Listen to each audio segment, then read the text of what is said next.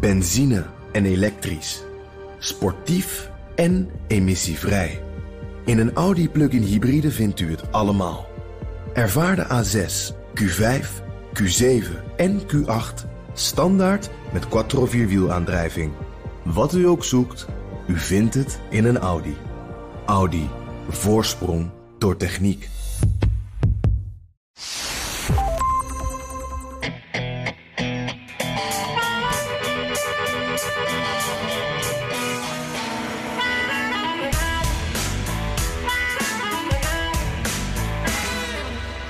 Biden heeft de 270 kiesmannen binnen en is daarmee de nieuwe beoogde president van Amerika. Al kan de huidige president zich dat nog niet voorstellen. Running against the worst candidate in the history of presidential politics puts pressure on me. Could you imagine if I lose my whole life? What am I going to do? I'm going to say, I lost to the worst candidate in the history of politics. I'm not going to feel so good. Maybe I'll have to leave the country. I don't know. Terwijl in verschillende steden Biden-supporters op straat gaan, brengt Trump de strijd om het presidentschap van de stemhokjes naar de rechtszaal. Dit is aflevering 49 van de Amerika-podcast, een extra verkiezingseditie. Mijn naam is Bernard Hammelburg vanuit de tot BNR verkiezingsstudio omgebouwde huiskamer in New York. Met de ramen open, want er is een hoop herrie en ik hoop dat we daar iets van kunnen horen. ja, precies, want ze zijn in eh, New York de staat op. Uh, ik ben Jan Posma. Ik zit inmiddels weer in Washington D.C. We zaten de vorige keer nog gezellig bij elkaar. Maar leuk dat we elkaar nog gespreken uh, deze dagen, Bernard. En ik hoop dat jullie het ook een beetje horen. Ik, ik hou mijn microfoon maar wat richting de straat. Ja, je zit, je zit op het balkon, neem ik aan, of voor de deur, of hoe doe je dat? Ja, ik, ik ben even op het balkon gaan zitten, zodat je toch het geluid een beetje meekrijgt. Want uh, ik woon op een paar blokken van het Witte Huis. En net als bij jou, uh, de mensen zijn niet de straat op. Ik, ik was net bij het Witte Huis. Dat uh, 16th Street, dat is een grote brede straat. Wat, dat heet nu officieel Black Lives Matter Plaza, hè, waar ze ook protesteerden. Het staat helemaal vol met mensen. Ook de, de, de wegen staan even helemaal vast. En er rijden mensen toeterend door de straten. Het, het, het is alsof we hier een WK hebben gewonnen, Bernard. Ja. Mensen zijn hier het is een democratische stad natuurlijk. Heel veel democraten zijn hier uitgelaten. Ja, nou ja, dat, dat is bij mij ook zo. New York is een democratische stad. En we hebben het er wel eens meer over gehad. Je kent de buurt waarin ik zit, gelukkig.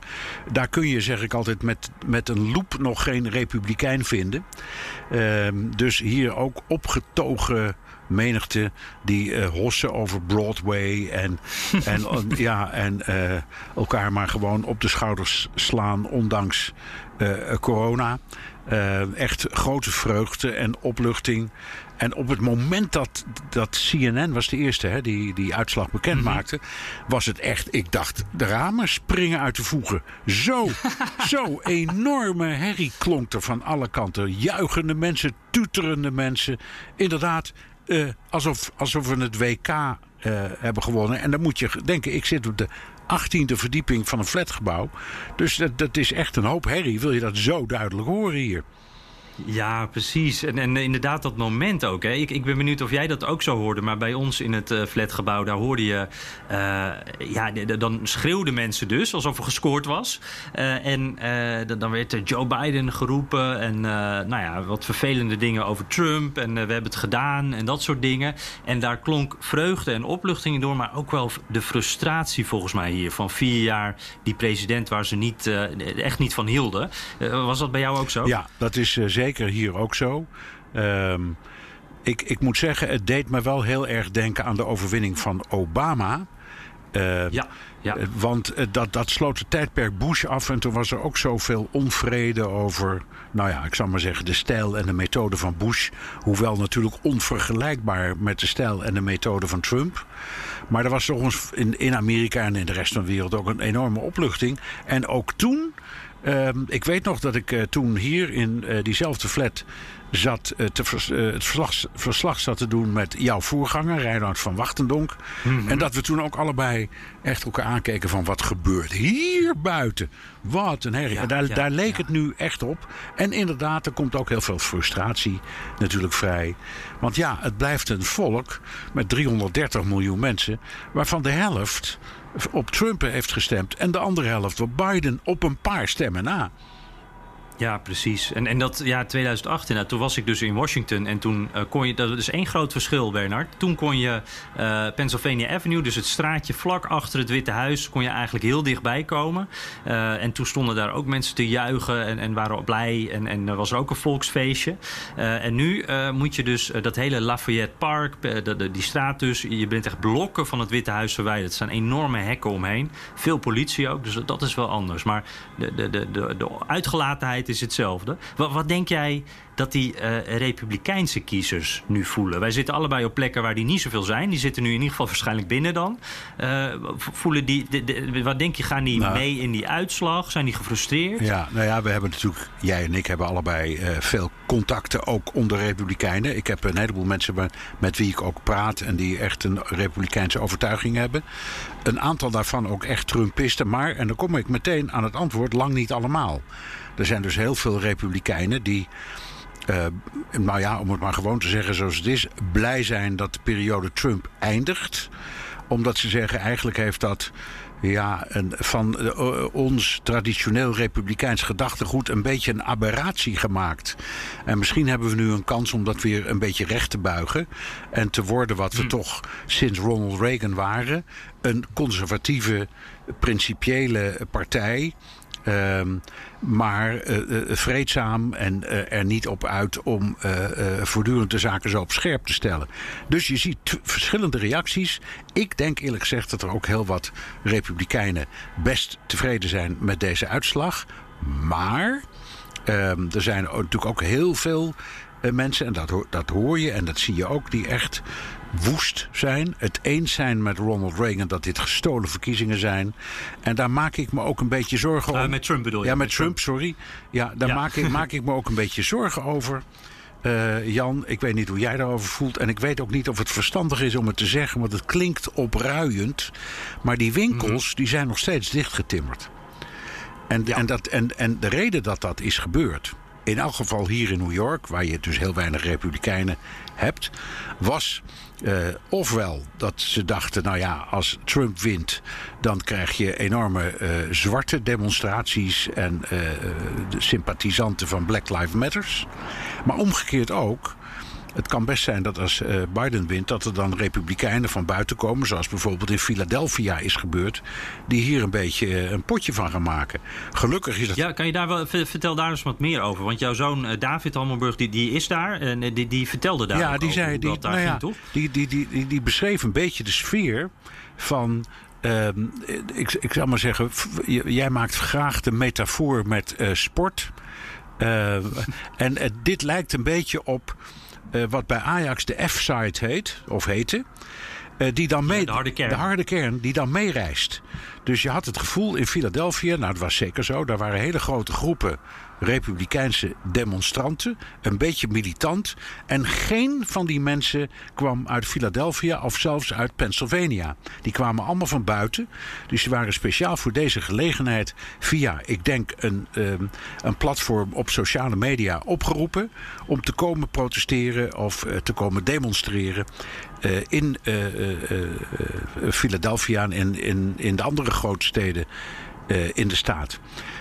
En da dat is iets waar nou ja, sommige mensen zich nog wel een beetje zorgen over maken. Maar nogmaals, als ik het zo zeg, klinkt het bijna opruiend. En zo bedoel ik het echt niet. Maar om nou te zeggen dat we er helemaal gerust op zijn, nee. Nee, precies. En, en wat je ook hebt is uh, ook, ook, de, de gewone uh, mensen, zeg maar, niet, niet per definitie de harde kern, maar wel Trump-supporters die wel enthousiast zijn. Um, wat ik wel gemerkt heb, uh, de, de, de, afgelopen campagne ook, uh, die, zijn, die geloofden er 100% in wat Trump zei, dat de peilingen niet klopten, dat Biden op geen mogelijke eh, manier kon winnen. De, de, de, grote bijeenkomsten van, bij, van Trump lieten dat zien. voor Biden kwam bijna niemand opdagen. en die geloven ook dat, dat al die verhalen van, van kiezersfraude. Ja. En, en, daar maak ik me ook wel een beetje zorgen om, want dat zijn gewoon normale mensen zoals jij en ik, maar die kijken de hele dag Fox en horen alleen dat verhaal. Uh, en, en, en die hebben al heel lang dat verhaal gehoord. Ja. En, en, die blijven daar denk ik in meegaan. Ik vraag me wel af wat daar gebeurt. Want die, die hebben misschien wel echt het gevoel dat deze verkiezingen ook gestolen zijn. Ja, en, dan, en dat wordt dan ook wel weer, denk ik. Um eh, extra aangezet door Fox News. Ik, ik weet niet of jij gisteravond hebt zitten kijken naar Hannity. Dat is toch een van de grootste gangmakers van het Trumpisme. En, die, die, ja, ja, en waar veel mensen naar kijken. Ja, en die best bekeken shows. Ja, die fulmineert echt tegen de Democraten en is een uitgesproken Trumpist. Kwam met al die theorieën of complottheorieën of wat hij dan noemde bewijzen van fraude. En had de ene na de andere toch redelijk prominente spreker in zijn show die dat allemaal bevestigde en zeiden we hebben ook de bewijzen. Dus inderdaad, mhm. daar, dat is alle reden om daar uh, bezorgd over te zijn. Alleen, uh, twee dingen die je nog over kunt zeggen. Naar, naar jou en mijn idee, denk ik, is het duidelijk dat het bewijs er gewoon niet is. Dus kunnen het wel roepen. En uh, advocaat Rudy Giuliani die kon in de straten van uh, Pennsylvania nog roepen dat die media maar een eind zeuren en dat hij echt met het bewijs komt. Maar ik geloof simpelweg dat het er niet is. En wat die peilingen betreft, moet ik eerlijk zeggen dat uh, jij bent in deze podcast altijd de man van de peilingen. Ik vind achteraf ook dat jij het behoorlijk goed hebt bekeken. Omdat jij oh. steeds, omdat jij steeds heel duidelijk zei: die landelijke peiling moet je niet naar kijken. Want daar zitten alle staten in, ook die hele grote democratische staten. Dus je moet alleen maar kijken naar die swing states. En daar is het allemaal kantje boord. Dus het kan nog allebei de kanten uitgaan. Dus, ik, ik, ja, dat is wel dus, waar, dus ik denk dat onze pijler Jan Postma het prima heeft gezien. nou, dat vind ik een mooi compliment. Ik kijk natuurlijk alleen naar naar de Amerikaanse pijlers. Dus ik, uh, ik interpreteer daarbij alleen. Maar het is inderdaad wel zo. En dat, dan komen we misschien ook nog wel even. Nu, nu eh, is het wel handig om even naar verkiezingsnacht zelf te kijken. Want uh, toen hebben we de ochtend erna meteen. Toen zaten we daar met hele kleine oogjes bij jou in de woonkamer. Hebben we meteen een podcast opgenomen. Het was allemaal nog vers. En toen keken we elkaar aan. En toen dachten we van. Nou, het ziet er eigenlijk echt niet goed uit voor, voor Biden op dit moment. Trump stond wel heel ver voor in Pennsylvania. En wij geloofden toen op dat moment toch niet echt dat dat. Uh, ja, we, hadden de twijfels bij of dat nog zou lukken. Um, het is toch gekanteld. Nou ja, en het... die, die, poststemmen zijn het toch geworden. Wat, wat, van tevoren ook uh, nou ja, voorspeld werd. Dat is ook. Uh, in, in jouw verhaal over peilingen zei je dat er ook steeds bij. Alleen ja, het, het ging allemaal met zoveel geweld. Maar de redenering die wij hadden is aardig uitgekomen. Uh, op de verkiezingsdag gaan de Republikeinen gewoon naar het stemhokje. En, en die poststemmen, dat zullen overwegend democratische stemmen zijn. Dat wisten we natuurlijk niet zeker. Want waar staat dat Republikeinen niet ook per post stemmen? Maar de veronderstelling was dat zijn toch vooral democraten die zich zorgen maken over corona of andere redenen hebben om niet eh, naar zo'n stemhok te willen. Dus die sturen het per post in. En dat moest allemaal nog worden overgemaakt, opengemaakt. Dus je kreeg op die nacht van dinsdag op woensdag eerst de gewone stemmen. Uh, in, uh, en die waren toch redelijk overweldigend pro-Trump. Uh, en toen de post. En dat heeft eigenlijk geduurd, ja, tot het moment waarop we dit opnemen. Dat is zaterdagmiddag. Ze zijn nog steeds aan het tellen. Uh, En nu is net uh, ja, bekendgemaakt dat Nevada waarschijnlijk ook uh, voor Biden komt. En het komt door het tellen van die poststemmen, die klaarblijkelijk toch inderdaad in meerderheid democraten waren. Dus wat dat betreft is ja, de voorspelling eigenlijk ook redelijk uitgekomen.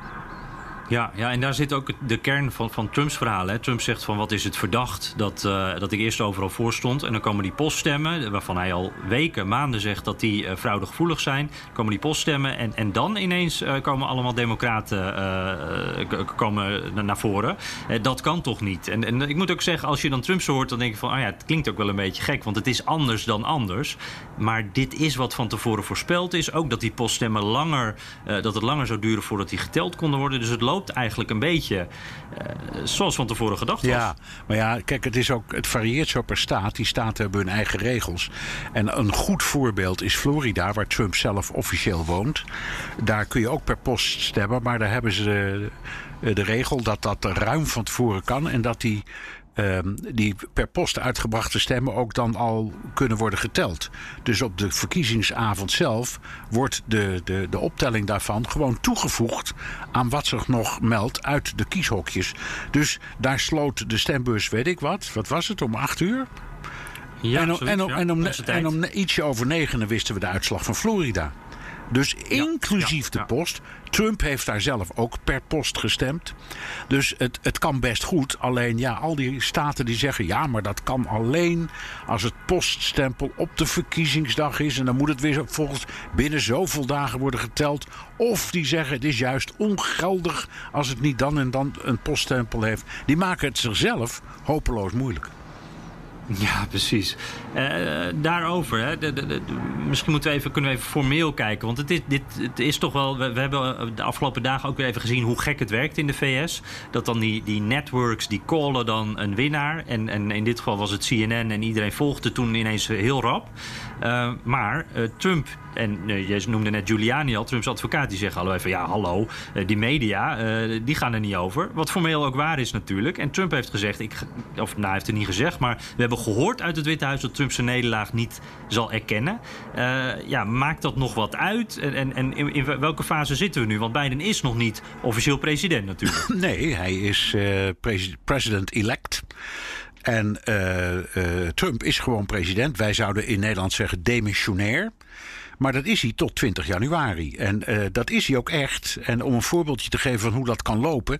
Toen Clinton Bush versloeg, ook na één termijn, Bush 1. Uh, toen um, kwam er in december of zoiets, of begin januari, dat weet ik niet meer precies, nog een enorme raketaanval op Irak door Bush. Uh, dat was echt wel, nou was heel groot, was enorm nieuws in de wereld.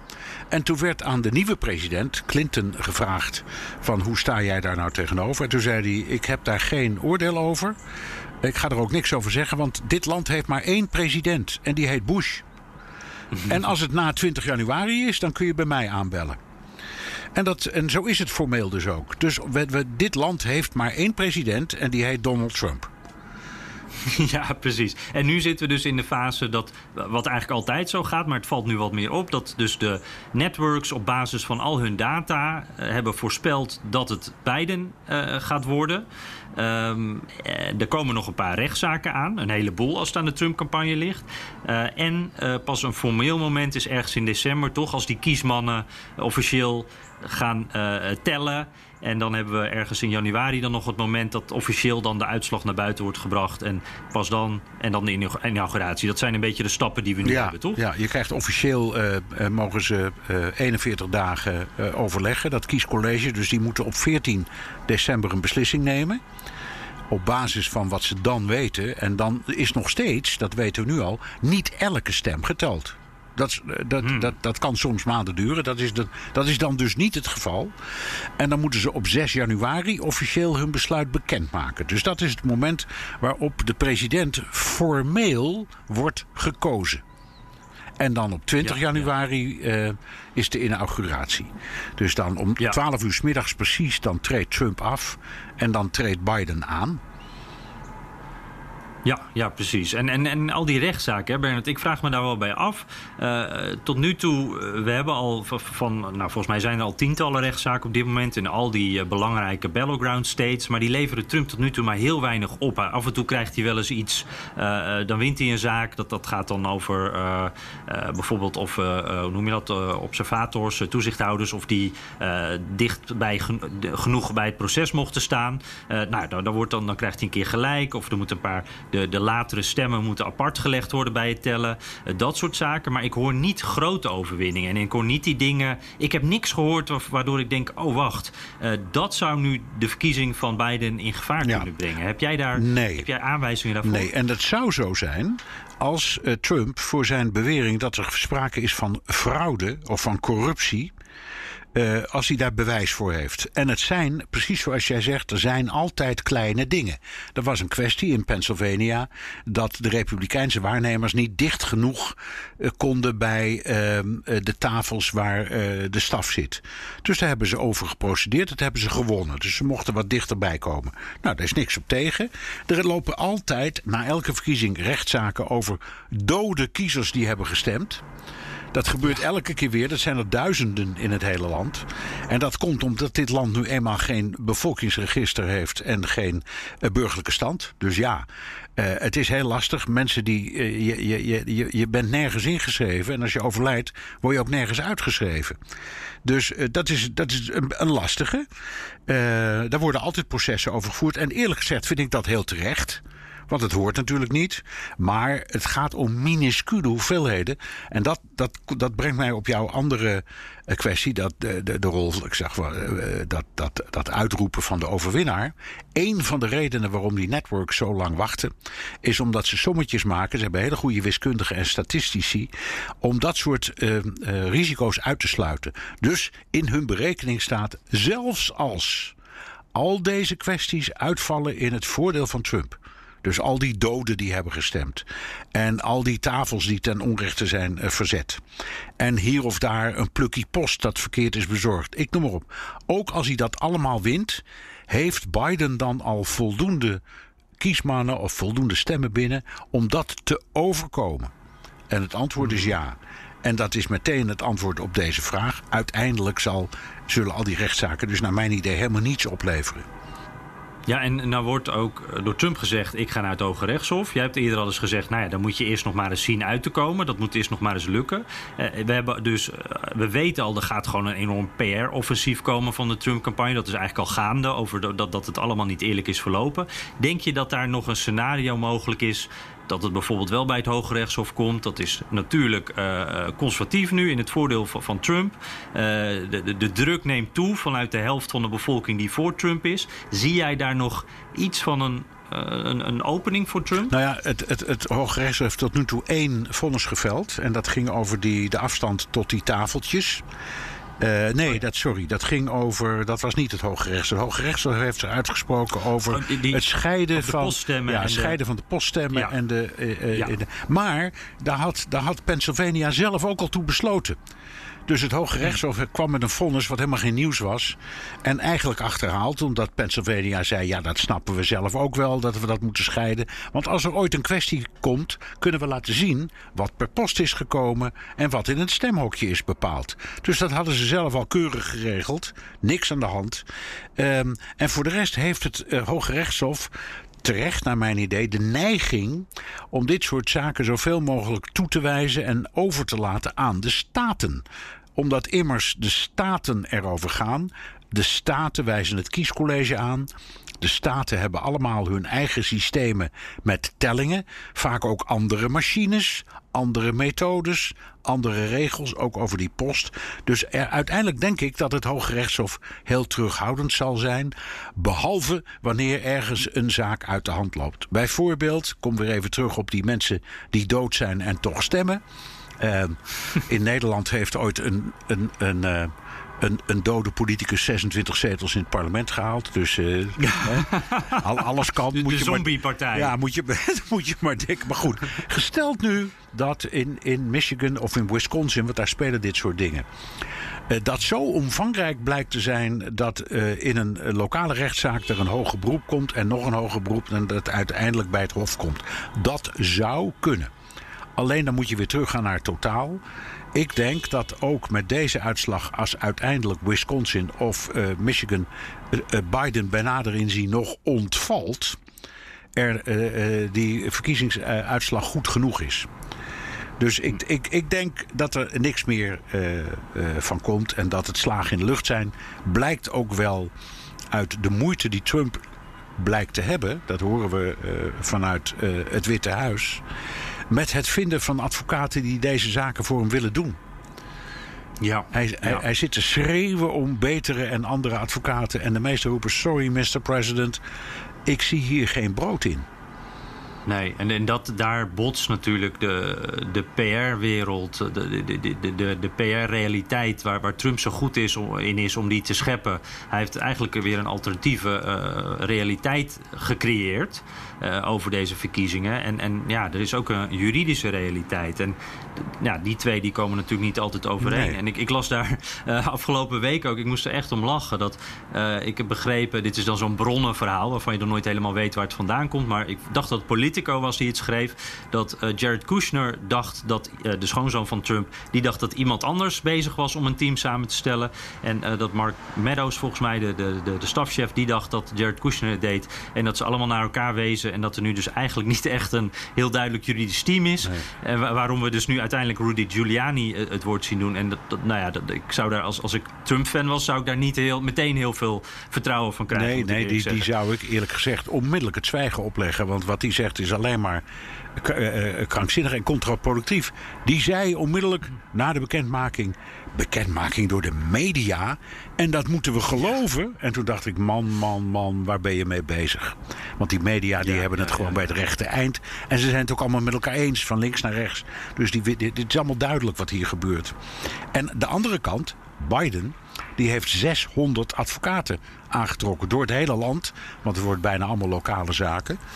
En het zou me niet uh, verbazen als ook de Democraten zelf hier en daar een rechtszaak beginnen omdat ze vinden dat mhm. ze zijn gemanipuleerd. Of wat ik, eh, en jij ongetwijfeld ook, maar wat ik nou ook wel hier en daar heb gehoord, is dat het bijvoorbeeld democratische kiezers in sommige uh, districten lastig is gemaakt om bij het stemhok te komen. Of er was intimidatie. Nou, daar beginnen zij dan processen over. En terecht. Loopt ook op niks uit hoor. Want dan zal een rechter ook zeggen: En hoe was de uitslag? U hebt toch gewonnen? De groeten. Ja, ja. precies. Waar zul je nog ja, waar We willen ook door. ja. uh, kijken naar de uitslag. Hè. Um, ja, het, kwam eigenlijk een beetje op dezelfde staten neer in die Rust Belt voor, voor Trump als in 2016. Ehm, je kan wel zeggen dat Biden in die Rust Belt de, dus eh, de boel eigenlijk terug heeft gepakt. Wat, wat, wat denk je? Wat is hier nou... Uh, dit is een beetje zo'n hap-snap-analyse dan. Maar uh, ik krijg wel het gevoel dat, dat uh, Trump dus het niet heeft waargemaakt nou, voor een deel. Ik heb een andere indruk als ik naar de cijfers kijk. Maar, ja, ja. maar pas op hoor, want het is een, ik, ik, ik zeg het is een beetje een wiskundig verhaal. En ik, heb, ik, zeg, ik, ik ben dan wel een beta, maar zo'n goede ben ik ook weer niet. Maar naar mijn idee is er het volgende gebeurd. In die rode gebieden, in die, uh, in die blauwe staten, uh, heeft Trump het heel goed gedaan.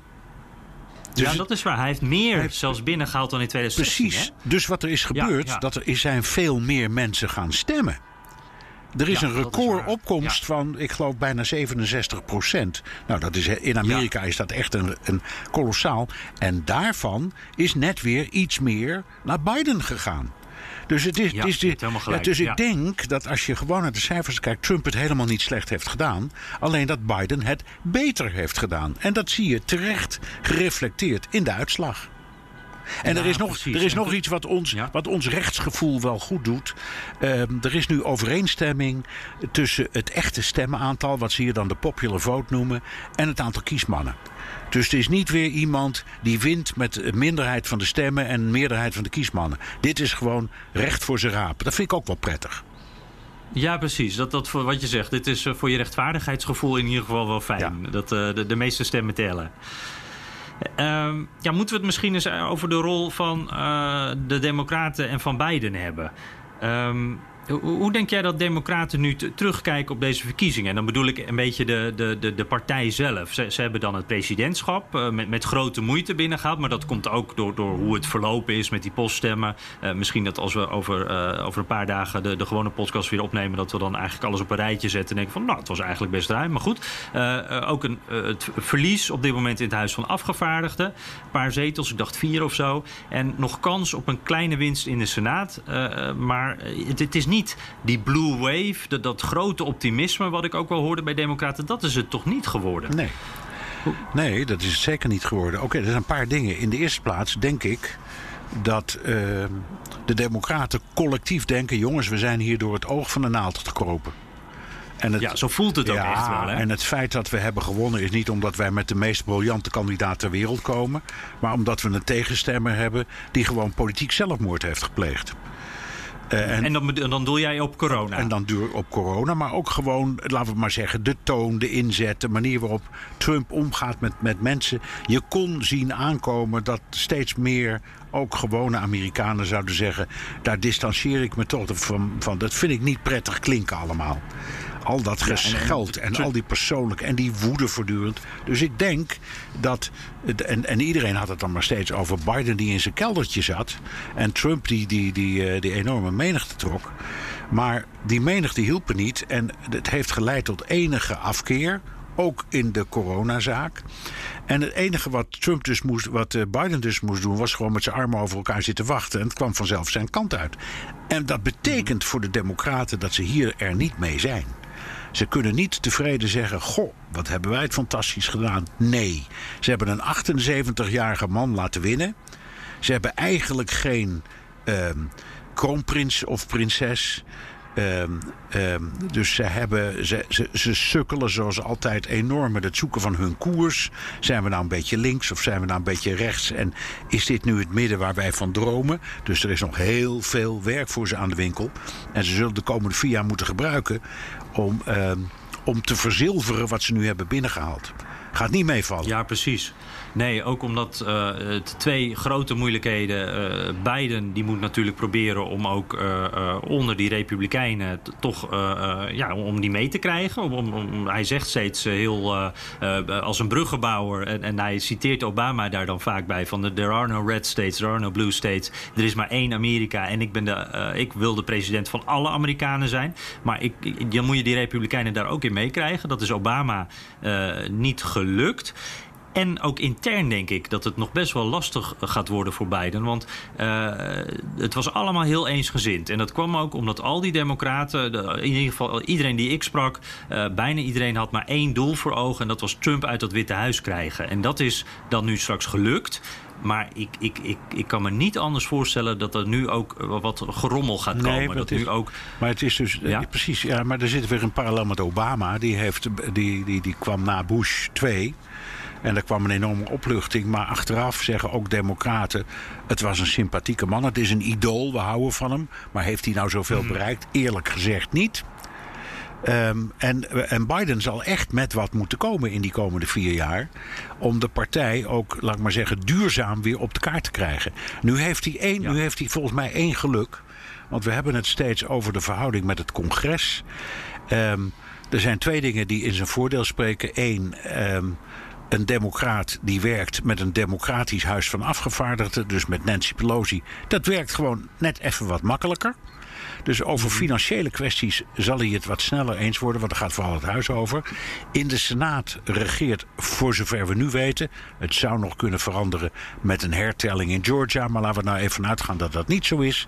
Dan regeert hij dan met uh, uh, Republikeinen, maar Mitch McConnell de partijleider en, en de belangrijkste uh, republikein uh, en de leider van de Senaat. De manier waarop ik naar hem luister is niet zo negatief als heel veel anderen. Dus hij heeft gezegd: in deze strijd sta ik achter Trump. En hij heeft hem ook een aantal keren verdedigd. Maar hij heeft ook een aantal keren gezegd: jongens, dit gaat te ver. Dit zijn wij niet. Daar geloven wij niet in. Wij geloven in de democratie. En het is in zijn belang van McConnell. Het is in het belang van McConnell om met deze nieuwe president een redelijke relatie op te bouwen. En dat is de kans, naar mijn idee, die Biden ook politiek heeft. Hij moet mooi weer gaan spelen met de Senaat. Hij moet gaan flirten met de mensen daar. En, en, ja, en zeggen, vergeet niet, hij moet voor eind november toch ongeveer zijn nieuwe kabinet hebben bedacht. En al die benoemingen die moeten door de Senaat later. Ja, ja, dus het is heel verstandig. Let maar op, Jan. Hij gaat de komende weken veel contact hebben met Mitch McConnell en andere prominente republikeinen. Eh, om, om te kijken of hij daar de sfeer wat kan verbeteren. Ik denk dat hij daar enorm op inzet. En gelijk heeft hij, want daar zit zijn kans. Maar Bernard, uh, dan, dan, moet ik ook even toch ook weer terugdenken uh, aan uh, Obama. Ik, ik, ben even vergeten met wie dat, waar, die, waar dat ook weer over ging. Maar toen werd altijd gezegd tegen Obama van waarom ga je niet een biertje, waarom neem je niet een biertje met hem? En dat ging dan, of dat nou over McConnell ging of over een andere republikeinse leider. En toen op een bepaald moment zei Trump, waar, of zei Obama, waarom ga je zelf niet een biertje met hem drinken? Want het, het leverde gewoon niks nee. op. Denk je dat de situatie nu anders ja, is? Dat, dat, ja, ja, ja, ja, ik denk dat die anders is. In de eerste plaats, Obama had in de eerste twee jaar van zijn presidentschap allebei de huizen mee. Waren, waren volledig ja, democratisch. Die heeft hij onder andere door zijn, ik zal maar zeggen, als ik het zo mag zeggen, hè, het gedram over ja. Obamacare in de ogen van de Republikeinen. Heeft hij, dat, heeft hij die meerderheid in allebei de huizen verloren. En daarna heeft hij zes jaar eigenlijk een ramp meegemaakt. Twee huizen die tegen hem waren, waarvan de leiders ook hardop met zoveel woorden zeiden: alles waarmee deze president komt, gaan wij tegenhouden. En dat hebben ze ook gedaan. Dus ja, ga maar lekker een biertje drinken, zeg. Deze, maar, ja, deze situatie is anders, want hij heeft één van de twee huizen mee. En uh, dat weet uh, Mitch McConnell ook. En bovendien, uh, Biden is een veel, hoe moet ik het zeggen, gematigder politicus in de ogen van, denk ik, McConnell dan Obama was. Dus ik denk dat ook McConnell denkt, nou, deze man kan ik misschien ook wel aan. Dus ik, ik ja, zet mijn kaarten voorlopig even in op uh, een verbeterde relatie tussen McConnell en het Witte Huis, het democratische Witte Huis. Daar zit de winst. Dat moet gebeuren, want dan kun je de grote dossiers, zoals de bestrijding van de pandemie, zoals het steunpakket, het nieuwe steunpakket dat er moet komen uh, voor het bedrijfsleven, uh, dingen als. Uh, die infrastructuur waar Trump vier jaar lang belofte over heeft gedaan. En er is nog geen stukje asfalt bijgelegd in die vier jaar. Dat zijn allemaal thema's die ze heel makkelijk weer kunnen oppakken. En waar ze elkaar makkelijk kunnen vinden. Ja, precies. Ik heb trouwens ondertussen even gekeken. Het was inderdaad Mitch McConnell waar Obama dan een biertje mee moest drinken. En toen zei Obama dus van doe het zelf eventjes. Maar jij denkt dus Biden, waar je sowieso ook prima een biertje mee kan drinken. Uh, Biden en McConnell die zouden elkaar wel eens kunnen vinden. Daar is wel een samenwerking ik, ik, ik, ik, denk het ook door de manier waarop Biden zich profileert als een opgeklommen arbeidersjongen. Uh, ja. En dan zit het naast Mitch McConnell, een senator uit Kentucky. Dat is ongeveer de armste staat in heel Amerika. Dus dat zijn allemaal hele gewone mensen. Ik denk, op de een of andere manier denk ik, die mannen hebben de kans om elkaar te vinden. Het zou fantastisch zijn. Ja, zeker. Voor het land ook ja. trouwens. En trouwens, ik, waar ik eigenlijk eerst over wilde beginnen, maar dat, dat, nu zijn we even een andere kant op gegaan. Maar denk je dat die linkervleugel van de Democratische Partij daar ook wel zin in heeft? Want uh, je hebt er wel wat uh, types tussen zitten die natuurlijk ook wat, uh, ja, hoe zeg je dat? wat, wat, wat, wat, wat strijdbaar zijn. En, en daardoor misschien niet altijd zin hebben om met McConnell samen te werken. Want nou ja, die hebben bijvoorbeeld het Hoge Rechtshof, al die rechters nog in hun hoofd. Er is ook wel wat frustratie daar. Denk je dat Biden daar de, de, de kikkers in de kar kan houden? Ja, ik denk het wel. En dat is natuurlijk, uh, hij moet met Chuck Schumer, de, de, de democratische leider, uh, moet hij uh, goede afspraken gaan maken. Ik denk dat hij ook hier, hij heeft geen keus. En ook die senatoren hebben geen keus. Dus die zullen water bij de wijn moeten doen. Het moet van weerskanten ko komen, ook van hun. En wat die linkervleugel betreft, ja, daar zijn best ook gebieden waarop ze elkaar kunnen vinden. Hè? Uh, laten we zeggen, een een, een, wat, uh, nou ja, wat een beter gefiscaliseerde samenleving. Dus de rijken die wat meer betalen en zo. Dat is typisch zo'n democratisch thema. En ook wel een, een thema van de linkervleugel. Dat vindt, dat vindt, uh, dat vindt Biden eigenlijk ook. En dat, -hmm. dat wordt voornamelijk beslist door het Huis van Afgevaardigden. Uh, dus dat soort zogenaamde linkse stokpaardjes, ja, die kun je afhandelen met elkaar buiten de Senaat om bij wijze van spreken. Dus daar komen ze wel uit. Ik denk, nogmaals, ik ben nou goed, misschien ben ik naïef en te optimistisch, maar ik denk dat er een kans ligt. En als dat niet zo is, ja, dan voltrekt zich een ramp en dan wordt ook deze een één-termijn president. Mm -hmm. Ja, nou ja, we zijn nu net even weer wat optimistischer. Dus, dus la, la, laten we ook optimistisch eindigen, Bernard. Oké. Okay. Uh, Jan. Wat, nog één dingetje ja. trouwens. Ik mag nog één dingetje, want dit, daar was ik, ben ik toch wel benieuwd naar. Het, uh, een van de dingen die mij opviel vandaag. Uh, Trump die was op de golfbaan hè, toen het nieuws bekend werd. ik weet niet of hij inmiddels al terug is in het Witte Huis. Maar ik kan me ook voorstellen met al het getoeter hier... dat hij eventjes wegblijft en even wat afstand zoekt. we hebben nog twee maanden te gaan. We hebben natuurlijk nog die hele gerechtelijke strijd waar we het net over over gehad hebben. Ehm, maar Trump, die, die, moet hier nog tot 20 januari die president zijn. Ik ben zo benieuwd wat hij gaat doen. Hij heeft van tevoren gingen de geruchten dat hij, die kwamen uit het Witte Huis overigens, dat hij bijvoorbeeld nog gewoon rallies door zou blijven houden. Ehm, we hebben ook al gehoord dat er plannen zijn voor een medianetwerk. Ehm, nou ja, hij, hij, hij gaat zich in ieder geval niet stilhouden. Nee. Ik ben zo benieuwd, wat, denk jij? Wat, wat, gaat hij de komende weken, maanden, wat gaan we nog horen uit het Witte Ik denk dat hij als een bezetene tekeer blijft gaan, want hij heeft niets meer te verliezen.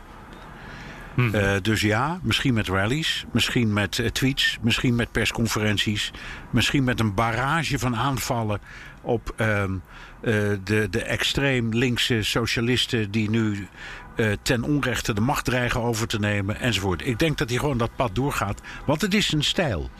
Ik denk mhm. ook dat hij zit te kijken naar, als hij iets, nou ik weet niet of hij zo'n geschiedenisfreak uh, is, maar misschien, misschien, misschien kijkt hij naar Clover Cleveland, die de 22e en de 24e president was.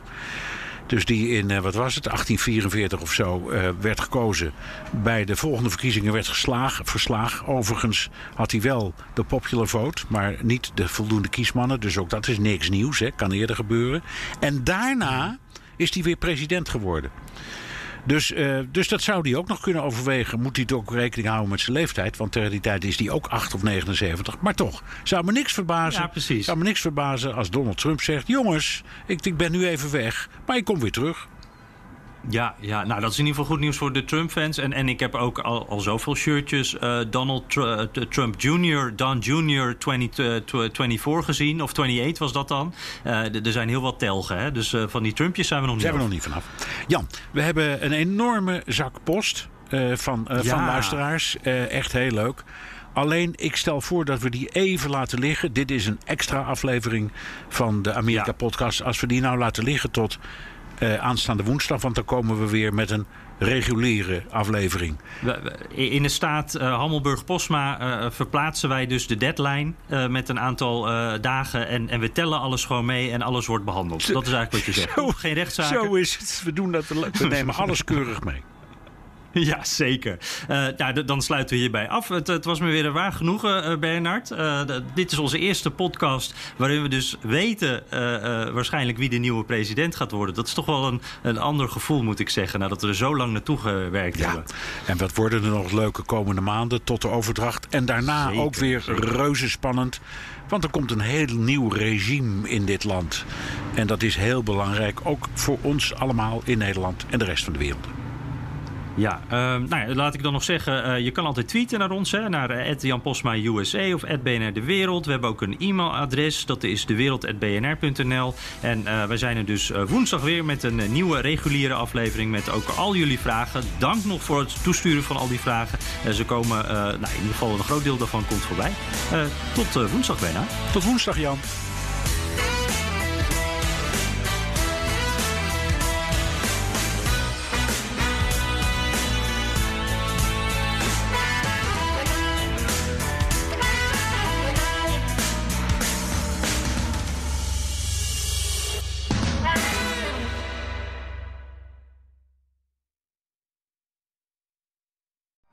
Benzine en elektrisch. Sportief en emissievrij. In een Audi plug-in hybride vindt u het allemaal. Ervaar de A6, Q5, Q7 en Q8 standaard met quattro vierwielaandrijving. Wat u ook zoekt, u vindt het in een Audi. Audi. Voorsprong door techniek.